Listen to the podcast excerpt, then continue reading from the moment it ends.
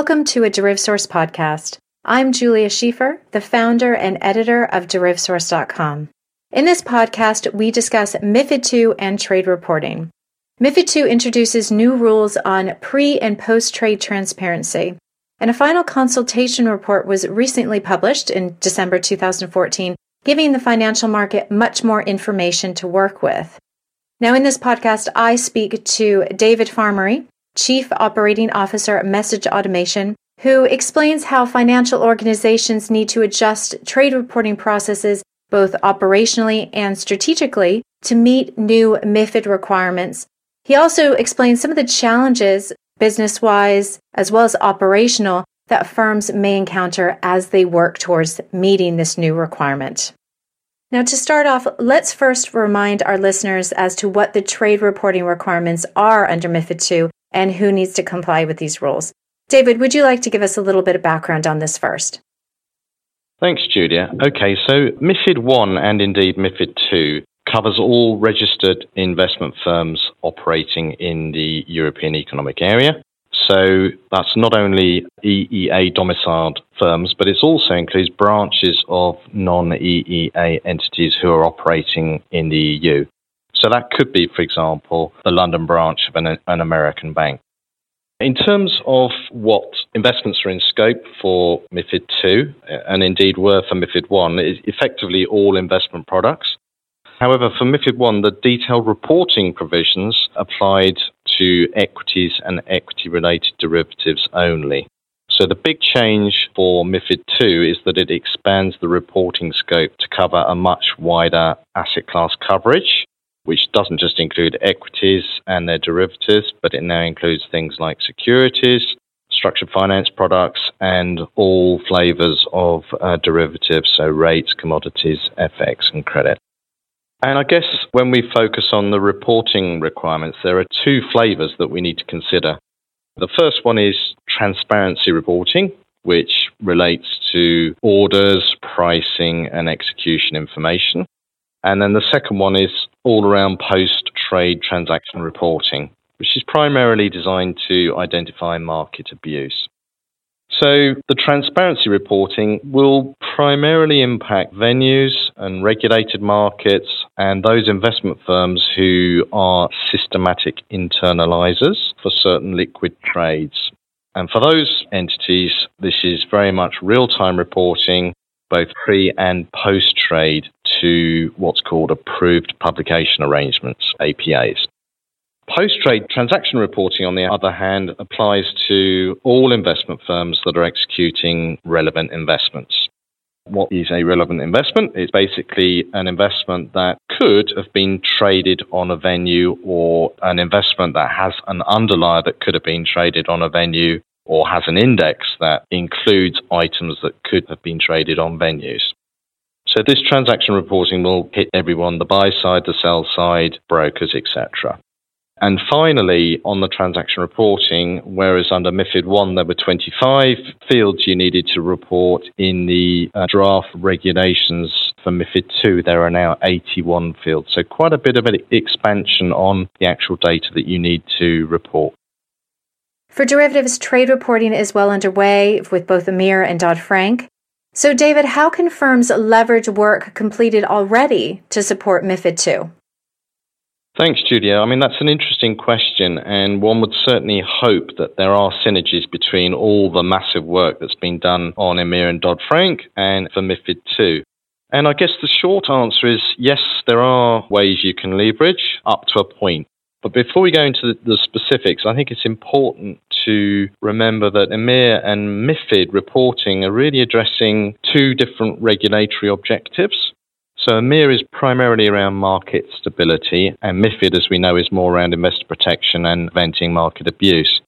So whilst there is some commonality between those regimes, there is also some divergence. And I guess my main point is don't assume that if you've done EMIR and you've done Dodd Frank, you are necessarily okay for MIFID. But I mean, if we look on the positive side, if a firm's reporting solution has been properly designed, they should be in good shape to leverage what they've already done. So I guess what does properly designed mean? Well, firstly, do they have a robust solution that harmonizes trades from all their multiple internal systems into a common format and that gets stored in a data store? The next point is can their source systems and booking systems be easily amended to carry more transactional source data? Because MIFID II will require more information about the trade and who did the trade, and that needs to be captured somewhere. So once you've captured that data, actually, can your harmonized data format be expanded to cope with this new information? There'll be a lot more static information that will be required. So I guess if you have a robust functioning static data service that might be separate from your trading systems and that can be expanded and easily accessed by the reporting system, that's good. Next point is quite important, and it's all around the business decisioning logic, covering things like what to report, when to report. If the firm has designed this in a flexible, rules based solution that allows new decisions to be inserted relatively easily, then they're in good shape. On the other hand, if, and we have seen this in some of our conversations with prospects, if firms have effectively hard coded business decisions in logic, then I think they're going to struggle with that approach. Next important point if you are going to be a systematic internalizer, if your current system handles real time reporting, for example, for Dodd Frank, then you will be in a good place to, to handle those transparency reporting, post trade reporting items that I mentioned. If your system has been designed to be batch driven, end of day driven, then you might have a problem there's going to be a lot more focus, I believe, on product taxonomy and more detailed way that firms have to describe their different OTC derivatives. Probably beyond, I mean, ISDA have mentioned that they will be extending their own taxonomy, and I believe that will definitely happen. So, a system that properly identifies products at a low level of granularity is a key key requirement. I think MIFID II will probably lead, well, it will lead to more standardization of products and it will lead to, in all likelihood, a higher volume of transactions being processed in the OTC type market. And so your system has to be scalable, both from an IT point of view to cope with increasing volumes, but also from a user end user perspective. So if you have manual processes or manual workarounds, you may really struggle in the future. On the other hand, if you have a good level of automation, then, then that puts you in good stead. And sort of last but not least, I think what we've seen again with conversations with people is that the end user facing view on what's been reported can often get missed. So having a good dashboard that's flexible, that's configurable, that can be used to view, you know, both your EMIR Dodd-Frank and your MiFID II reporting is pretty key. So, David, you've already outlined how processes should already be working in practice to support trade reporting and MiFID II. But what do you think are some of the more common challenges, both operational and business wise, that firms are likely to encounter? Yes, there are loads of challenges that firms will face throughout their operations when looking at MIFID II. And obviously, this podcast is around reporting related items, so that's what I'm going to focus on. But firstly, I'd make some sort of general points. MIFID II is complex. The guidance, discussion papers, and draft RTSs are over 1,500 pages long. And we saw it in EMIR, and I believe it will be the same here, where there will be certain amounts of functional uncertainty over exactly what these regulations mean. And those will be clarified throughout the course of 2015 and 2016, all the way up to probably go live in January 2017. So I guess firms need to factor that in into their project planning, which is a project manager's nightmare, but probably a consultant's dream. So lots of moving parts and lots of requirements for flexibility. If your solution for EMIR was tactical, and that's fine, it probably is sufficing you for your current EMIR reporting. I would be very wary of trying to build further logic on top of a tactical solution because the complexity of what you're trying to achieve could bury the, the organization and could become a real maintenance nightmare. So, those are sort of a few general points. Turning to the business challenges that, and I'm only highlighting these, okay, there are, there are many more, but some of the main business challenges, I guess, first one is what products and activities are actually in scope for me? And do I have those covered in my existing reporting solution? So I guess what I'm referring to here, if I'm an EU domiciled entity, then there's a strong chance that all the products that I've had to report for EMIR are going to be catered for in MIFID, or the MIFID will be a subset of those. If, on the other hand, I'm the famous London branch of an American bank, it's possible that that branch had no EMIR reporting to do whatsoever. However, if an EEA registered investment firm, now all of that activity within the London branch could become reportable under MIFID.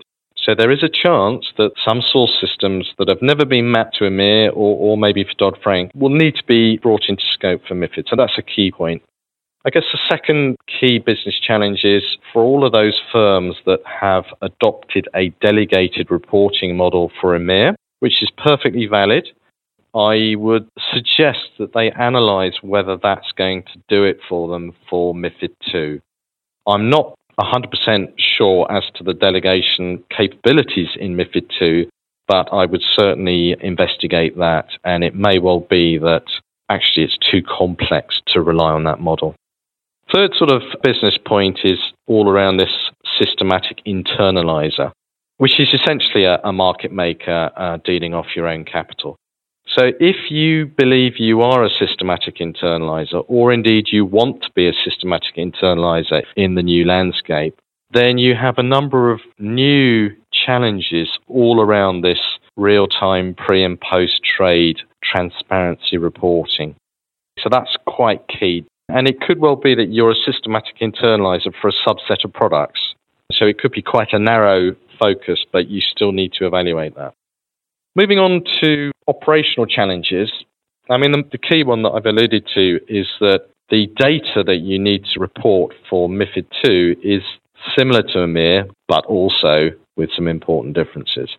So, for example, EMIR reportable events are different from MIFID reportable events. So you need to analyze that. The data that you need to report for MIFID, some of it is similar to MIFID 1, some of it is similar to EMIR, and some of it is completely new.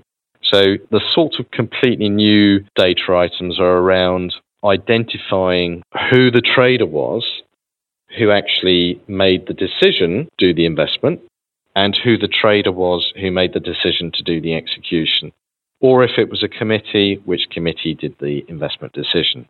Or if it was an algorithmic routine, what's the idea of a, an algorithmic routine? So these are new transactional related static that needs to be captured. There's also fields that called the same as in EMIR, but I believe their detailed interpretation may be slightly different from that in EMIR. So things like price, notation, quantity. The devil is in the detail. Second operational challenge is that the transactions that need to be reported in MIFID 2 are different from the transact or may be different from the transactions that were reported in EMIR. And the real challenge here is that you need to report those that could have been traded on a venue. So let's take an example. I'm dealing in an interest rate swap bilaterally. I haven't dealt it on a venue, I've dealt it bilaterally. I need to work out that for that particular taxonomy, that flavor of that swap, is it being traded anywhere else in the EEA on a venue? Because if it is, I need to report it. If it isn't, I don't need to report it. So that's quite a detailed level of complexity there. And that leads on to the next point, which I've mentioned before, which is about the ability to handle detailed product taxonomies. A couple more final operational challenges. Well, who do I report to? I'm reporting to one or more TRs at the moment for Dodd Frank and EMIR. Will those TRs actually support MIFID 2? The indication is that yes, the main TRs will indeed support MIFID II. So you need to evaluate how will those TRs ease my burden. In other words, you know, if I'm reporting for EMIR, will they do a lot of the logic to take a subset for MIFID? Will they be ready? This is a big challenge for them as much as for the investment firms. And even if they are supporting MIFID II, you absolutely need to plan for some heavy regression testing on what you already report for EMIR and Dodd Frank if they are amending their core processes to cope with MIFID II. Final point under MIFID, you are meant to ensure the completeness and accuracy of your reporting. And obviously, it's a similar situation for Dodd Frank and EMIR. So, again, how good are your reconciliation routines? Because I believe that aspect will come to the fore. Those are some good points to look out for in terms of both business and operational challenges. In terms of advice, David, what can you offer our listeners as to what they should be doing to tackle MIFID II trade reporting requirements strategically and to ensure greater operational efficiency and timely compliance? When we've spoken to banks about EMIR and Dodd Frank, we're often confronted with people that say they bemoan the fact that they were rushed into achieving compliance for those jurisdictions and therefore they're paying the price now with, you know, maybe some inefficiencies within their, their current solution. So I guess the first piece of advice is let's try not to make the same mistake. We have two years and we have the opportunity to do something strategic. I think firms really need to make a decision now as to whether their existing reporting solution has the attributes and capabilities that they need for both EMIR but also MIFID II, and maybe other reporting regimes that, that are in the future. And can the system cope with the challenges that we've talked about in the previous questions? If the answer is no, then they really should be looking at initiating projects to implement a strategic solution that could handle MIFID II and that could obviously migrate their other reporting requirements over maybe at a subsequent time or as part of a big bang project. If they think the reporting solution is partially okay, then they need to look at the aspects of the solution that might need upgrading. So we've talked about having all your business decisions in one place. We've talked about validation layers. We've talked about taxonomy handling. They need to look at the, I guess, the weaknesses that they have and fill those gaps. Finally, if you've done that evaluation and you think you're in good stead, then, then, then congratulations, frankly. You can leverage your platform for MIFID II I would say you still have a massive project ahead of you, but you have a good chance of success. Now, that's a very positive note to end on. Thank you, David Farmery of Message Automation, for sharing your expertise with us on this topic. Listeners, you can find a full transcript of this podcast and links to related articles, including recent webinars and other podcasts, via our podcast notes page. Thank you for listening to this DerivSource podcast. Join us again soon.